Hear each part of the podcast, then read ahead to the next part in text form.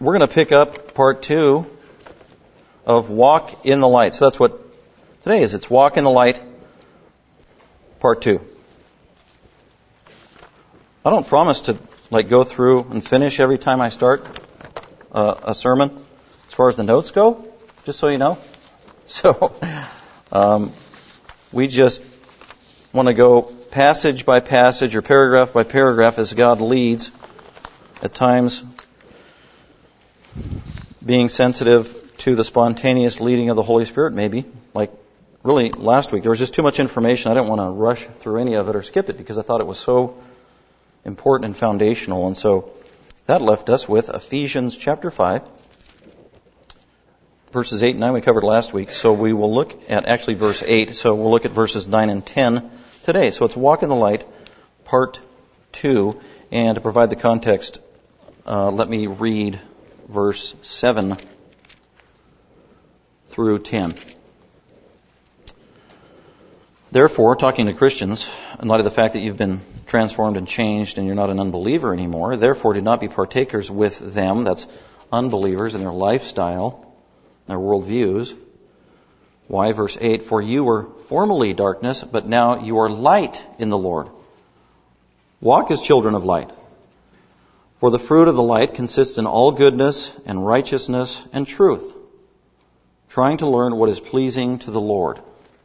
And like I said last week, just to set the context for you and bring you up to speed, verses 1 through 17 really is kind of a unit that goes together. And Paul is talking to Christians, the Ephesian Christians, and reminding them that they are, they're different from unbelievers. And how they, or they should be, and how they live, and how they think, in their desires, how they interact in the world. Paul's just saying, if you're a Christian and God's changed you, then live like a Christian. Live like you've been changed supernaturally. And so he's making several contrasts between believers and unbelievers. One of those contrasts is that Christians are light and unbelievers are darkness, spiritually speaking. And so right now he's telling us, since God saved us and the light of the world, Jesus Christ saved us, he made us light. We need to live like light in a very dark and sinful and lost world to give them hope.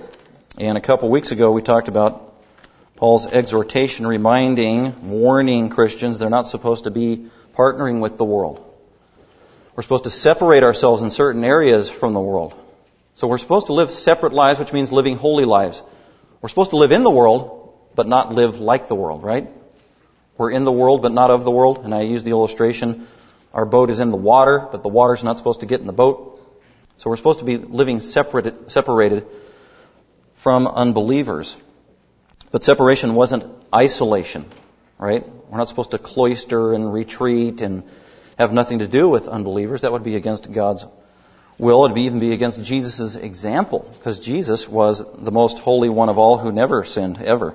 Impossible for Jesus to sin, yet he, more than anyone, was out among sinners on a daily basis, interacting with them regularly. Um, I want to read a couple passages in light of that to follow Jesus' example of that wonderful balance, or actually difficult balance we need to have in how Christians relate to sinners in the world. We need to be of the, uh, in the world, but not of the world. We need to interact, but not join with. We need to be separated, but not isolated. And Jesus modeled that perfectly for us. You don't need to turn there, but I'm just going to read a couple of things that Jesus said and actually things Jesus did. Uh, Matthew 9 says this about Jesus that early on in his ministry, it happened that as Jesus was reclining at the dinner table in the house of, I think it was Levi, who was a tax collector, who became Matthew the apostle, Levi, he was a despicable, pathetic outcast of a sinner as far as the Jews were concerned. But Jesus had dinner at his house anyway. Even though Levi or Matthew was a horrible sinner. He was the scum of the earth. That's how he was stigmatized. He was the worst of the worst. He was a thief. He was dishonest. He was a traitor. He was two-faced. He was a hypocrite, a pathetic, self-centered, selfish, money-hungry sinner. And Jesus said, hey, I'll have dinner at your house. Wow, that's a great model for us. And so he's having dinner at Levi or Matthew's house. Now, if Levi was like that, you can imagine what his friends were like. They were all the same. And so that's who was at dinner where Jesus was. So you got a, basically a whole bunch of sinful, wicked, pathetic scum of the earth having dinner together. And Jesus is the guest of honor. And it says that Jesus went to dinner there and that as he was reclining, and that's how they ate dinner, laying down on the ground, leaning on pillows. as he was laying down or reclining, having dinner in the house, behold, many tax gatherers, these guys were considered outcasts as well, like the IRS. You know, if you work for the IRS, you're stigmatized as an evil, dishonest person, right? Well, that's, these were IRS agents. Everybody hates them. Behold, many tax gatherers and sinners came to the dinner, and they were dining with Jesus and his disciples. And everybody heard about it. The whole town was abuzz because everybody knew who Jesus was because he was the miracle worker. Verse 11, the Pharisees found out about it, and it says, when the Pharisees saw this, they heard about it. Jesus is having dinner at, with all these sinners. What is he thinking? He's a holy man. He's a rabbi. He's a teacher. He's not supposed to affiliate with these sinful people. And when the Pharisees saw this, they said to Jesus' disciples, Why is your teacher, rabbi, eating with the tax gatherers and sinners? How dare he affiliate, mix with, and eat with and talk to sinners? Uh, verse 12, but when Jesus heard about this, Jesus said to them, he rebuked them, it is not those who are healthy who need a physician. And he's talking about morally. It's not the morally perfect who need a physician, but those who are sick with sin. But go and learn what this means. And he quotes Old Testament scripture. I desire, this is God talking, I desire compassion and not sacrifice compassion for people, a heart for people, a heart for sinners is the heart of God. For I did not come to call the righteous, but sinners. Another parallel passage says, uh, I did not call, come to call the righteous, but I came to call sinners to repentance. That was Jesus' mission. And if Jesus is going to call sinners to repentance, to turn from their sins so they can be saved and become light, he has to get to know the sinners first, right? Interact with them and show God's love to them and show His love to them. And one of the ways that He did that is He would have dinner with them. He would never compromise. He would never cater to their sin or justify their sin. But He did care for them, loved them, interacted with them, socialized with them, always on His terms. And that's how we're supposed to relate to unbelievers. We always relate to unbelievers on Jesus' terms. And that allows for a close interaction, but never compromising holy godly virtues. So it's separation, but not isolation. One more passage out of Matthew that Jesus said commanded us on how we're supposed to interact with unbelievers that is totally relevant to Ephesians 5 that we're going to look at. Jesus was talking to believers and he said, You're the salt of the earth. Then he went on to say that you are the light of the world. You are light if you are saved. Meaning you emanate God's light. You reflect God's character. You are His messenger. Jesus is not here physically on the world. So we have to be Jesus for the world, don't we? The church does. So we reflect God's light. We are the moon that reflects the light of the sun. We don't have inherent light, innate light of our own. You are the light of the world. A city set on a hill cannot be hidden, nor do men hide, hide or nor do men light a lamp and put it under the peck measure, but that rather they put it on the lampstand up high and it gives light to all who are in the house. Let your light shine before men. Well, what does it mean to let your light shine? Because that's what Paul is saying. Walk as children of light. What does that mean? Jesus? Well, he tells us. Let your light shine has two implications. In such a way that they may see your good works. To walk in light means to do, to do good works. To do good works in the world. To do good works to unbelievers. That's what it means to walk in light. Paul's going to say the same thing in Ephesians 5. Walk in light. Do good works in a sinful world. To sinners. And the purpose of that is to glorify your Father who is in heaven. By doing good works in the midst of a sinful world to sinful people glorifies God because we represent Him in the world. So now go back to Ephesians 5. And that just kind of sets the stage of part two. As Christians, we've been saved out of sin. We've been saved out of darkness. We have the light of Christ living in us through the Holy Spirit. And because we are children of light, we're supposed to shine like light, and we are supposed to walk like light, and we are supposed to be a beacon of God's character in the world wherever we go. Fireflies for Jesus. So let's go ahead and look at verses 9 and 10. Last week we looked at the first two points I wanted to make about walking in the light, and we said that number one was the transformation that made us children of light, and that was salvation in Christ. And then verse, uh, the second point was the obligation to walk as children of light. That was the command. Second part of verse, or verse 8. Let's look at the second two points today. Number three is the manifestation of walking in light. That's verse 9. The manifestation, how we put off light, how we shine. What makes us shine? Paul's going to say, well, it's good works that make you shine. And then number four is the motivation for walking in light. Why should we walk in light? Why should we even want to walk in light? Why do we walk in light? That's our motivation. What motivates us to do good works? Why should we do good works? Very important question. A lot of practical implications. Let's go ahead and look first at verse 9. Uh, picking up at verse 8. For you, Christians, were formerly darkness, but now you are light in the Lord, so walk as children of light, and how I want you to shine. Or here's the evidence that you're walking in light. The manifestation that you are actually walking in light. A good question to evaluate yourself is to say, am I walking in the light? It's always good to do self-evaluation. Isn't it? Some people are afraid of self-evaluation.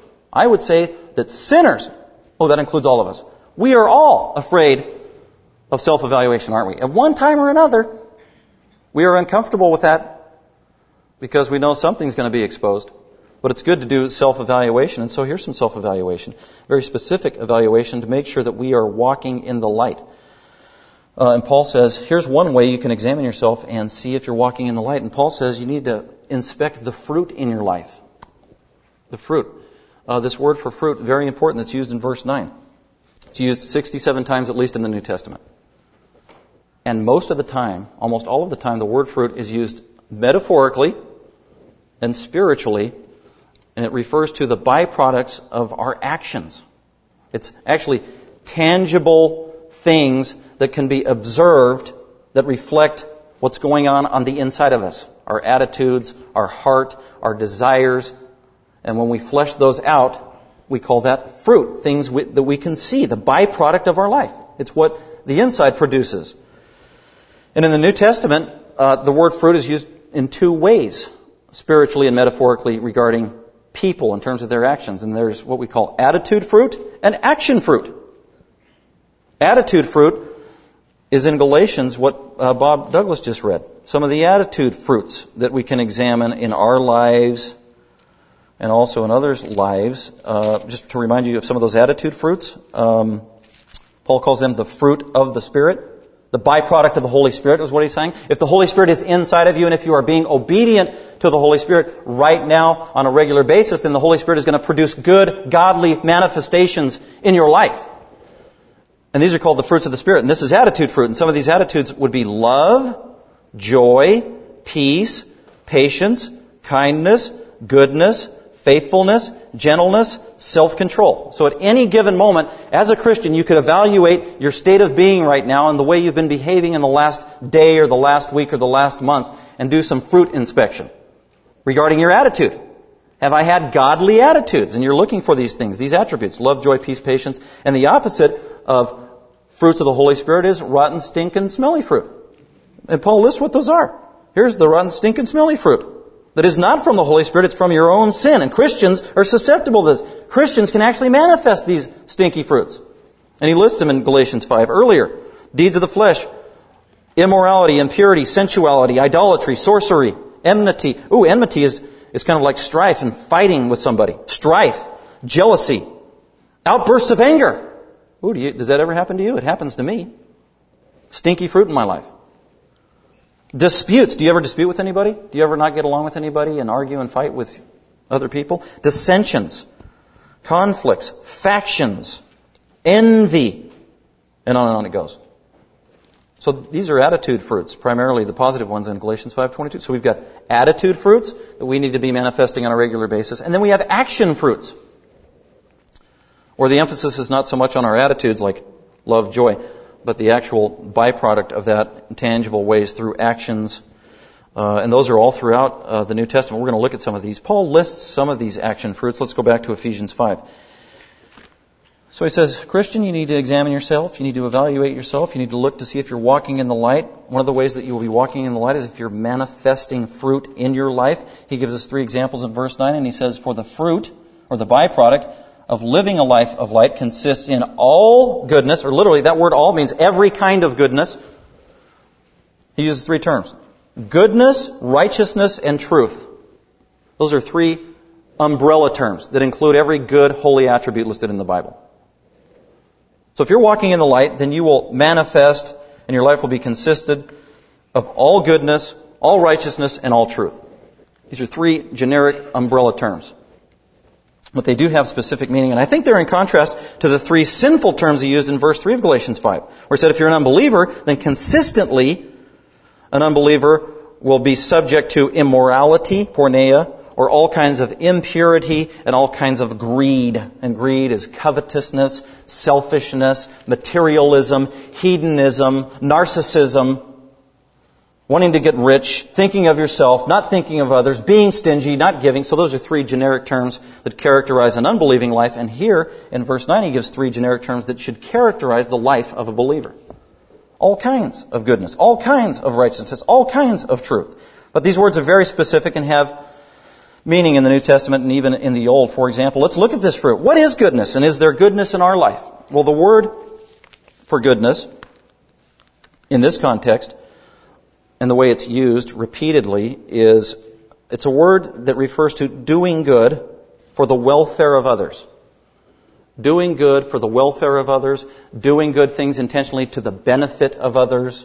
In other words, being a do-gooder in the legitimate sense of the term. Doing good to benefit others. So what is this? This is other-oriented, right? It's got eyes off of self and on other people, looking around where the needs are.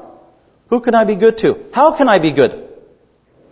That's doing good. Jesus was given to doing good, wasn't he? I mean, he's the master example. He did good all the time. That's all he did. He went around teaching, preaching, and doing good to sinful, pathetic people who didn't deserve good, did they? But Jesus did it anyway out of love because he was incarnate love. So Jesus was the master of doing good, doing things that were beneficial for the welfare of others. And you know what? You weren't supposed to do good just to people you like. We're actually supposed to do good to people we don't like, or our enemies. That's Romans 12, 21. Romans 12, 21. I want to read that because it's powerful. Because it's easy to think about doing good to people you like, right? Your friends, people you're comfortable with, people that did good to you. You scratch my back, I'll scratch yours. That doesn't go far enough. God says in Romans 12:21, "Do not overcome wait, do not be overcome by evil and don't retaliate, but overcome evil with good. Wow. Somebody slaps you on the cheek, you don't retaliate and slap them on the cheek in return. And it's not even just refraining from re- retaliation. It's doing something good in return. So that's important, doing something good in return. Jesus was the master. Like I said, it's the Last Supper. He's sitting down there about to eat with his 12 disciples. They've been walking and traveling. They're in sandals. Their feet stink and they're about to eat, and the custom was for the butler of the house, the lowliest person, to wash everybody's feet before dinner. Nobody washed anybody's feet. Nobody thought to wash the feet of Jesus, the Messiah, the Savior of the world who was about to die. So Jesus gets up, girds his robe, and he goes around and washes the feet of the twelve apostles. One of those was Judas. Can you imagine? Jesus already knew that Judas had betrayed him. Jesus knew, and he says even at the dinner table, that one of you is a devil. Jesus knew that he was satanically possessed. Jesus knew that in the next 12 hours he was going to be betrayed, handed over, killed, and crucified by Judas himself. Jesus knew that. And it didn't matter. Knowing that, Jesus still went to Judas, the sinner, pathetic, demon possessed betrayer that he was, got down on his knees and washed Judas's feet. Jesus did good to the worst of all sinners. So it wasn't based on his emotions or what he felt. It was based on what Jesus knew was right, to do good to others. I mean, that's just powerful. And so we need to do the same. We need to be giving over to doing good things out in the world. Um, look at the next word, righteousness. This word has a lot of implications to it. It means to uh, right actions. Your life should be filled with righteousness, righteous fruits. That means right actions as opposed to wrong actions. Uh, this word consistently has a legal element, a legal nuance to it. It's a term from the courtroom. Okay, Legality is involved. To be righteous means to do things that are just. Making decisions on the right basis, as opposed to a corrupt judge who makes wrong decisions, either because they're swayed from the fear of man or manipulation or bribery or money or pressure. So it's making just, right, ethical decisions, doing the right thing regardless of the peer pressure, doing the right thing uh, despite what everybody else says to do not caving into pressures of the world, making the right decision regardless of the consequences, making the right decision regardless of what other people are going to think or say about you, regardless of how they treat you. Doing the right thing. I'm reminded of Paris Hilton, the most famous woman in America right now. If you don't know her, that's okay. But anyway, she's like the daughter, the granddaughter of the Hilton hotels. So their family's very rich. But anyway, she's on the news all over the place. And she was out driving and got drunk, and so she got a DUI and went to court and got in trouble and got her hand slapped. And then actually the judge sentenced her to 45 days in jail for one of the richest, most famous Hollywood stars in America. How dare they try to put her in jail? So there was a possibility she wasn't even going to have to go serve in prison. But it, it ended up that she did go to jail. And that happened this week. And she was in prison for three days. And then the sheriff at the prison decided to let her out. And so they did. They let her out and she got out after three days. And uh, some people were outraged and some people were very happy. And um, some people were outraged to the point where it had pressure and they talked to the judge who originally gave the sentence. And so the judge required and asked and told that Paris Hilton needs to come back to the courtroom. And so she did. And the judge said, I didn't have anything to do with this. I didn't say you could get out in three days. As a matter of fact, I said you need to serve your full 45 day term in the prison. Sheriff shouldn't have done this. That is not just. That is not right. So the judge was making the right decision. He was doing the just thing. This was a fair consequence. It was the right thing. So you have a sheriff making the wrong decision. He's not doing what was just or right. And then you have the judge who followed through and made sure that justice was done. This was the right thing to do. So when the judge slammed the gavel and said 45 days, you got 42 more to go, that's it. Uh, according to the newspaper reports, Paris Hilton sh- shouted out in the courtroom, that's not right! And she screamed. That is not right. And that's, that's what this word righteousness means. She, she is totally twisted in her thinking of what right and wrong is. What do you mean it's not right? That is the consequence you deserve, not just her, anybody that did what she did. So the judge was right. Uh, so you got two conflicting opinions of what right and wrong is, and that's in society all the time, isn't it? One person says this is black, they, you say this is white, that's right, that's wrong. Uh, but the standard of righteousness and what is right and what is true, the right thing to do is always from Scripture and it's based on God's character. And the Christian needs to be living a lifestyle that's characteristic of living right, thinking right, making right decisions because God is righteous and He made us righteous in Jesus Christ. And therefore we need to manifest the fruit of righteousness, doing that which is right and just. And then the last word there, fruit that should be in our life on a regular basis is truth. We need to be uh, living the truth, speaking the truth. And just a simple definition of truth, the way it is used, is truth is that which corresponds to reality. Okay? So it, it includes, it's got negative and positive elements to it. Negative elements are, it's the opposite of deception and being a deceiver, or telling half lies, or white lies. In the courtroom, there is a reason why they say, do you promise to tell the truth, the whole truth? Because you know what? Some people are masters at withholding all of the truth. They'll tell a piece of the truth. And it actually can turn out to be a lie or deceptive. Tell the truth, the whole truth, and nothing but the truth. That's what we're supposed to do as Christians truth tellers, living truthful lives. But the main thing I want to emphasize on this one right here is we go out into a sinful, dark, lost world. We need to be manifesting, producing truth wherever we go. And the main kind of truth that we need to do is one of the main ways the word truth is used in the New Testament, and that is the truth about Jesus Christ. For after all, He is the epitome of truth. Jesus is the incarnation of truth. John 14, 6, Jesus said, I am the way, I am the truth, right? I am the truth. And speaking, and also Jesus said he was the light. So we're supposed to be giving off light, speaking truth, representing Christ wherever we go. That is the greatest thing that we can bring to a lost world. That is the greatest way you can have an impact on dark society is as you go into the world, not just living right, but speaking right, and not just speaking right, but speaking specifically about Jesus Christ. That's the greatest way to be light in the world. Jesus said he was light. Jesus said he was the truth. So wherever we go, we're ambassadors for Christ bringing the truth. And there are times where the word truth is synonymous with the word gospel. Paul used it that way many times. He was a proclaimer of truth. And what it meant was he was a proclaimer of the gospel. First and foremost, that's what Paul did. He said, God has called me to preach the gospel. God didn't call me to baptize anybody or perform weddings or do funerals. He came to preach the gospel. So we need to talk about what is the truth. Or actually, what is the gospel? If I were to ask you what is the gospel, what would you say? Just think about it in your mind. What is the gospel? because there's a lot of confusion, and I want to clarify it real quick and briefly for us about what the gospel is. Just a couple of reminders. First of all, the word gospel, the way it's used in the New Testament, it's not talking about the books Matthew, Mark, Luke, and John. Those are called gospels, but that's not the gospel. The word gospel means good news. The word gospel means good news. And the word gospel, it is a specific message with specific content. So that's what we speak to people. We speak good news to sinners. It's not just all negative. It's not just all uh, fire and hell and brimstone and judgment. That's not the good news. That's part of the good news. That is not all the good news. That doesn't bring hope to people. That doesn't bring hope to sinners. We need hope. We need good news as sinners. So first and foremost, gospel means good news. We bring good news to sinners. You're sick with cancer and I have the cure. It's the good news of Jesus Christ, okay? So gospel means good news. Gospel is a specific message. Gospel has specific content. Uh, gospel is specifically uh, explained to us in 1 Corinthians 15. But before I read that, listen to what Paul said about the gospel. This very specific message, after talking about sin, or just before talking about sin, he says, For I, the apostle Paul, I am not ashamed of the gospel. I am not ashamed of the gospel. I am proud of the gospel.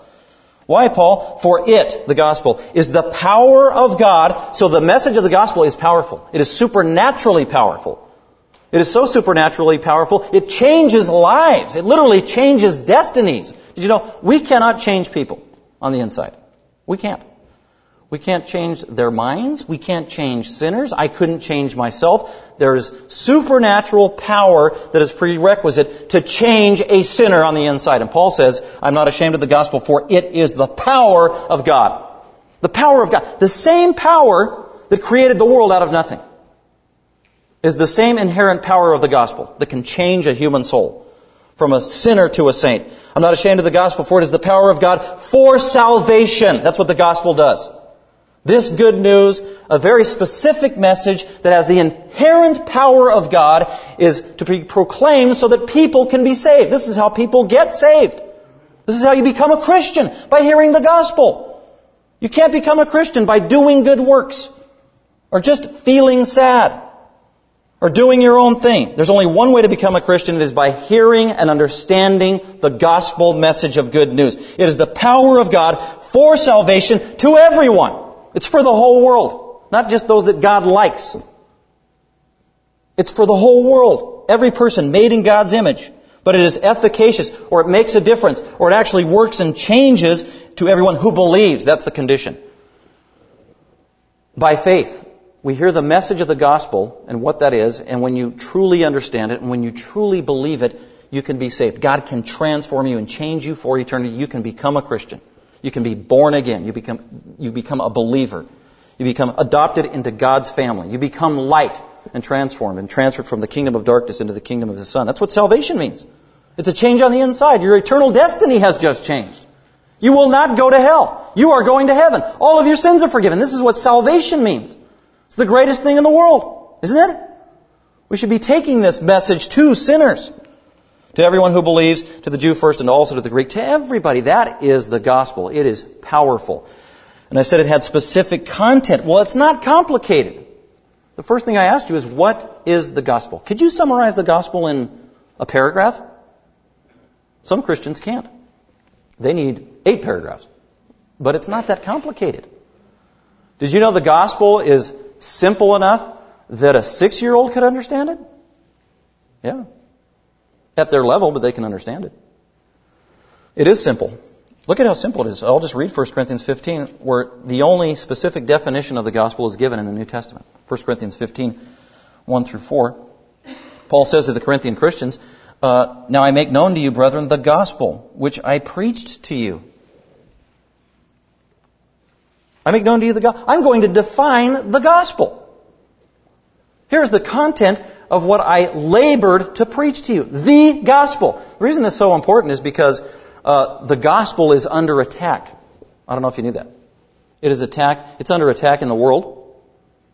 Sadly, it is even more under attack within, quote, Christianity and in the church. It always has been for 2,000 years. And from Satan's perspective, it makes sense to attack the gospel, distort the gospel, tweak the gospel, pervert the gospel, dilute the gospel, smother the gospel, add infringements to the gospel. Why? Because the, the gospel is how people get saved, and if you can mess up the gospel, you keep people from getting saved, and people go to hell, and Satan is rejoicing and celebrating. So that's what Satan's been doing for 2,000 years. His primary attack is on the gospel with deception and lies. And many times, uh, the way it is explained and the way Satan attacks it is he makes it sound like it's very true. Oh, that sounds very good. Oh, that sounds very true. But actually, a lot of it's true and some of it is false. And you only need a little poison sometimes in the drink to kill a person. So Paul is giving us the clear, simple, biblical definition of the gospel. Now I make known to you, brethren, the gospel which I preached to you, which also you received. You welcomed it when I preached it to you, when I came to Corinth and planted this church. Paul planted, he was a church planter, by the way. He believed in church planting. And he planted a church in Corinth. And he was there for 18 months to help get it going. And then he left like the Highness and went to Mexico, I think. The gospel, no, I'm just kidding. He didn't go to Mexico. Um, he went somewhere else, though. The gospel which I preached to you, which also you received, they welcomed the gospel. Uh, they said they believed in the gospel. But only God knows the heart ultimately, right? So that's why in every church, throughout all the ages, there will, you know, be people who profess to believe in the gospel, but there will always be wheat and tares. Legitimate Christians and phony Christians. Real Christians and those who are so, just a facade. But Jesus said it would be that way. And Jesus told his apostles, don't try to pull out the wheat. You can't do that because you don't know the hearts of men. Only God does. So you gotta let the weeds grow up with the wheat until they can be exposed and deal with their sin. But you, you can't deal with the hearts and the motives because we can't see the hearts and the motives. But anyway, uh, he says, the gospel which I preached to you, which also you received, in which also you stand. In other words, they live by the gospel. They say they're Christians. This is how they conduct their life in accordance with biblical truth. By which also you were saved. So the gospel saved you. And he says this conditional statement. That is, if you hold fast to the word I preached to you. That is, if you legitimately believed what I said. Maybe there's a false belief or an insufficient belief. And you didn't truly believe. Then that means you never got saved in the first place. You never were born again, is what he's saying. That's the weeds among the wheat. Paul recognized that. He was the, he was the all-time greatest church planter. I can't compete. We cannot compete with the apostle Paul. And I am comforted in knowing that he had weeds in his church. That's just a spiritual truth. So, by which you were also saved if you hold fast the faithful word, which is the gospel that I preached to you, unless you believed in vain. See, unless your belief was not real. Your faith, your belief in Jesus, it was empty for some reason. It was either deficient or you just had a deceptive heart, or Satan was blinding you. Well, that's just to say everybody who says, I'm a Christian, it doesn't necessarily mean they're a Christian. Only God knows their heart. We have to take people at their word if they make a profession of faith, but we can also examine the fruit of their lives. So he goes on, and so now he's going to give the content of the gospel. I told you it was simple because it's only two verses. For I delivered to you as of first importance that I also received. Here it is. Here's the gospel. That Christ, there it is. Christ, Jesus Christ is the gospel. He is the focal point of the gospel. He is the center, the epicenter, and the circumference of the gospel. The gospel is Christ. You can't go wrong if you give the Sunday school answer, Jesus. That's correct. Jesus is the gospel. It's all about Him. That's the main point. We go out into a sinful world, what should we be doing? Living right, living holy, doing good, doing good works, and talking about Jesus first and foremost with whoever we're interacting with in this lost world. It's Jesus. That's the first word in the gospel. Christ. That means He is the Messiah. What does that mean? To a Jew, and in Paul's mind, that the gospel is Messiah. That means that Jesus fulfilled everything taught and prophesied about the Messiah, the anointed one in the Old Testament. There were hundreds and hundreds of prophecies made about this coming Messiah who would be the Savior and the King and related to Almighty God Himself. And He would overcome sin and He would bring salvation. He'd be a light unto the Gentiles. He'd be the King of Israel, the Savior of the world, the Eternal One. Alpha, Omega. That is the Christ. That's what that means. Everything in the Old Testament that talked about what the, the Savior would be is culminated in that term Messiah, and Paul is saying that's who Jesus is, and that is the gospel.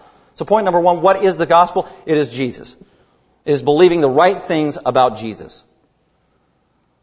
That's very important today because we got a lot of people believing in Jesus, don't we? I would say that most of America believes in Jesus. If you don't believe me, look at some of the Newsweek uh, annual interviews that they do. Newsweek, Time Magazine, every year. They take polls. Do you believe in God? Did you know that 93% of Americans uh, believe in God? That is so exciting. That gives me warm fuzzies. Well, actually, it doesn't. Because most of America doesn't actually believe in the biblical God. Jesus said, Few there be that find it. But there are those who say they believe in Jesus. Other religions say they believe in Jesus. Islam said they believe in Jesus. They do. Islam, the largest religion in the world, believes in Jesus. But I don't get excited about that because they believe the wrong thing about Jesus. And the Bible warned us of that. Second Corinthians said there will be another Jesus, a counterfeit Jesus, a pseudo Jesus, a false Jesus. Watch out for that Jesus. Every religion you could think of that isn't true biblical Christianity, for the most part, believes something about Jesus or says, I believe in Jesus. Mormonism believes in Jesus. Mormonism says Jesus is the Savior. Mormonism says Jesus died on the cross. But they believe the wrong thing about who Jesus is. They deny that Jesus is eternal. The Bible says Jesus is eternal. He is uncreated. He is Almighty God. Jesus is to be worshiped. No other religion on planet Earth says that Jesus is to be worshiped, but the Bible does. The wise men came, Matthew 2.11, bowed down and worshiped baby Jesus, is what it says. So Jesus is God. He is eternal. He is uncreated. He is one with the Father. He is the creator of the universe. He is to be worshiped. He's the only way to heaven. That's Jesus. That's what we're supposed to be telling people when we go into the world to share the gospel with sinners. So it starts with Jesus. Go back to the gospel, 1 Corinthians 15. This is the truth that we're supposed to be manifesting and shining as light in the world. Um, for I delivered to you as first importance what I also received that Christ died for our sins. So the part two is what Jesus did. Part one is who Jesus is. We talk about who Jesus is accurately and make sure they really understand. And then it's what Jesus did. He died for our sins. You've got to talk about sin when you're talking, when you're sharing the truth of the light of the gospel with people around you. They've got to hear the dirty word sin because we're all sinners. Aren't we? We were born sinful. We can't save ourselves from sin. But Jesus died for our sin. He got punished for our sin. He willingly died. He was not a helpless victim. He willingly, purposefully came down here to die on the cross and be executed and absorb the wrath of Almighty God for every sin that was committed all throughout history. And Jesus absorbed that sin on our behalf. He was our substitute. So Jesus got punished for your sin. That's good news. So you go up and tell people you have cancer of the soul. You are terminally ill. You could die and go to hell forever. That's bad news. The, they'll usually say, well, that's not fair, or that's not true, or I've never killed anybody. That is bad news. That's scary news. That's frightening news. But don't just give them the bad news. But the good news is there's a cure. And you know what? The good news is that you don't even have to buy the cure. It's free. The cure is free. It's guaranteed. And the cure is that Jesus Christ died in your place, took all of God's wrath for all the sin of the world, absorbed it for you. He died as your substitute. And if you put your faith in Jesus Christ based on who we said he was, and believing that he died in your place, you can have total forgiveness of sin, be healed of your eternal spiritual cancer, be adopted into his family, go to heaven, and even know him right now in this life and receive the gift of the indwelling Holy Spirit and be in the family of God. That is good news, isn't it? And that is the gospel that we're supposed to be sharing with people. So this is the gospel that Christ died, emphasize who Christ is. Christ died for our sins. Uh, the fact that he had to die because God must punish sin with death. That's why he had to die.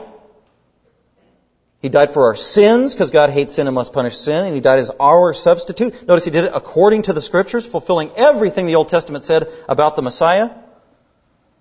And that He was buried, and that He was raised on the third day according to the Scriptures. He was buried in accordance with what Scripture said, that He would go into the tomb, He'd be there for three days. He, ra- he was raised, meaning He came back from the dead. He overcame death for us. And He said, because I live, you also can live and overcome death. That's hope. That's good news. That's the resurrection. And the fact that he came back from the dead, that means Jesus is alive today, isn't he? Jesus is alive today. Jesus is in heaven physically, and Jesus is also in our hearts through faith in him, through the Holy Spirit.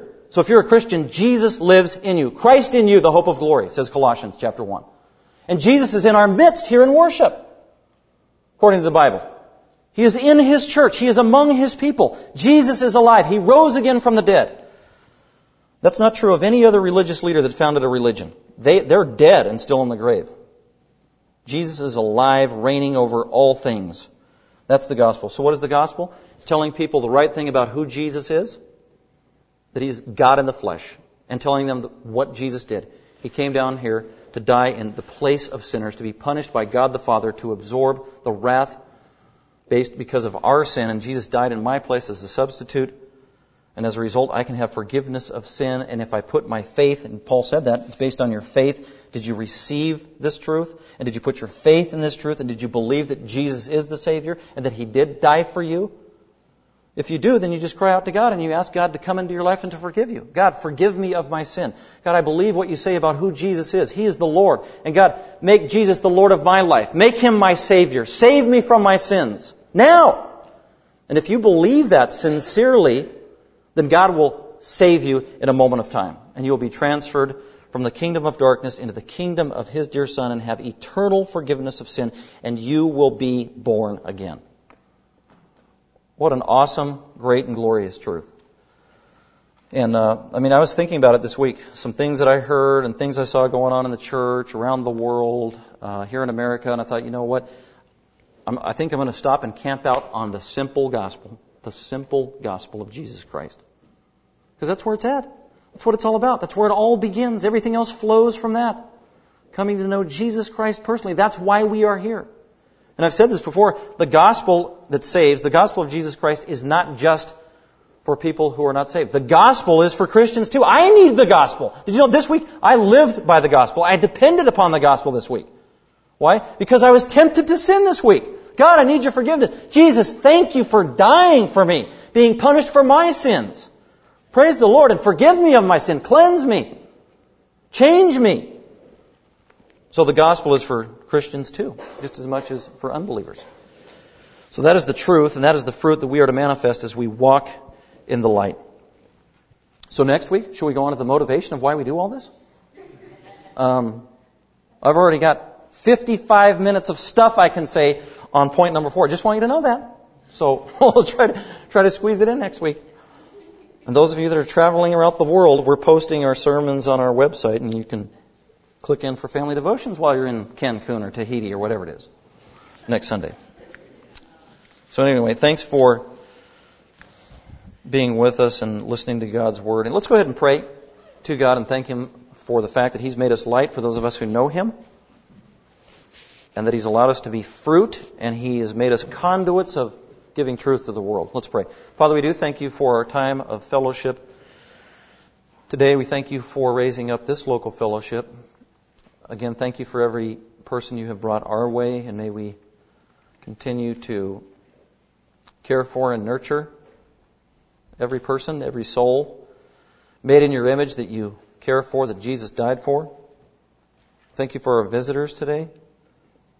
God, also pray for people in our fellowship who couldn't be here today. Many are traveling, have other responsibilities. I pray you'd be with them, keep them safe, bring them back to us and to our fellowship. And those that are traveling over the next week, or actually the next month, God, we pray that you'd go before them and keep them safe as well. And God, remind us of some of the truths we've talked about out of your word today, that you would continue to remind us we are supposed to be light, so we're supposed to shine accordingly, and we're supposed to manifest good fruit.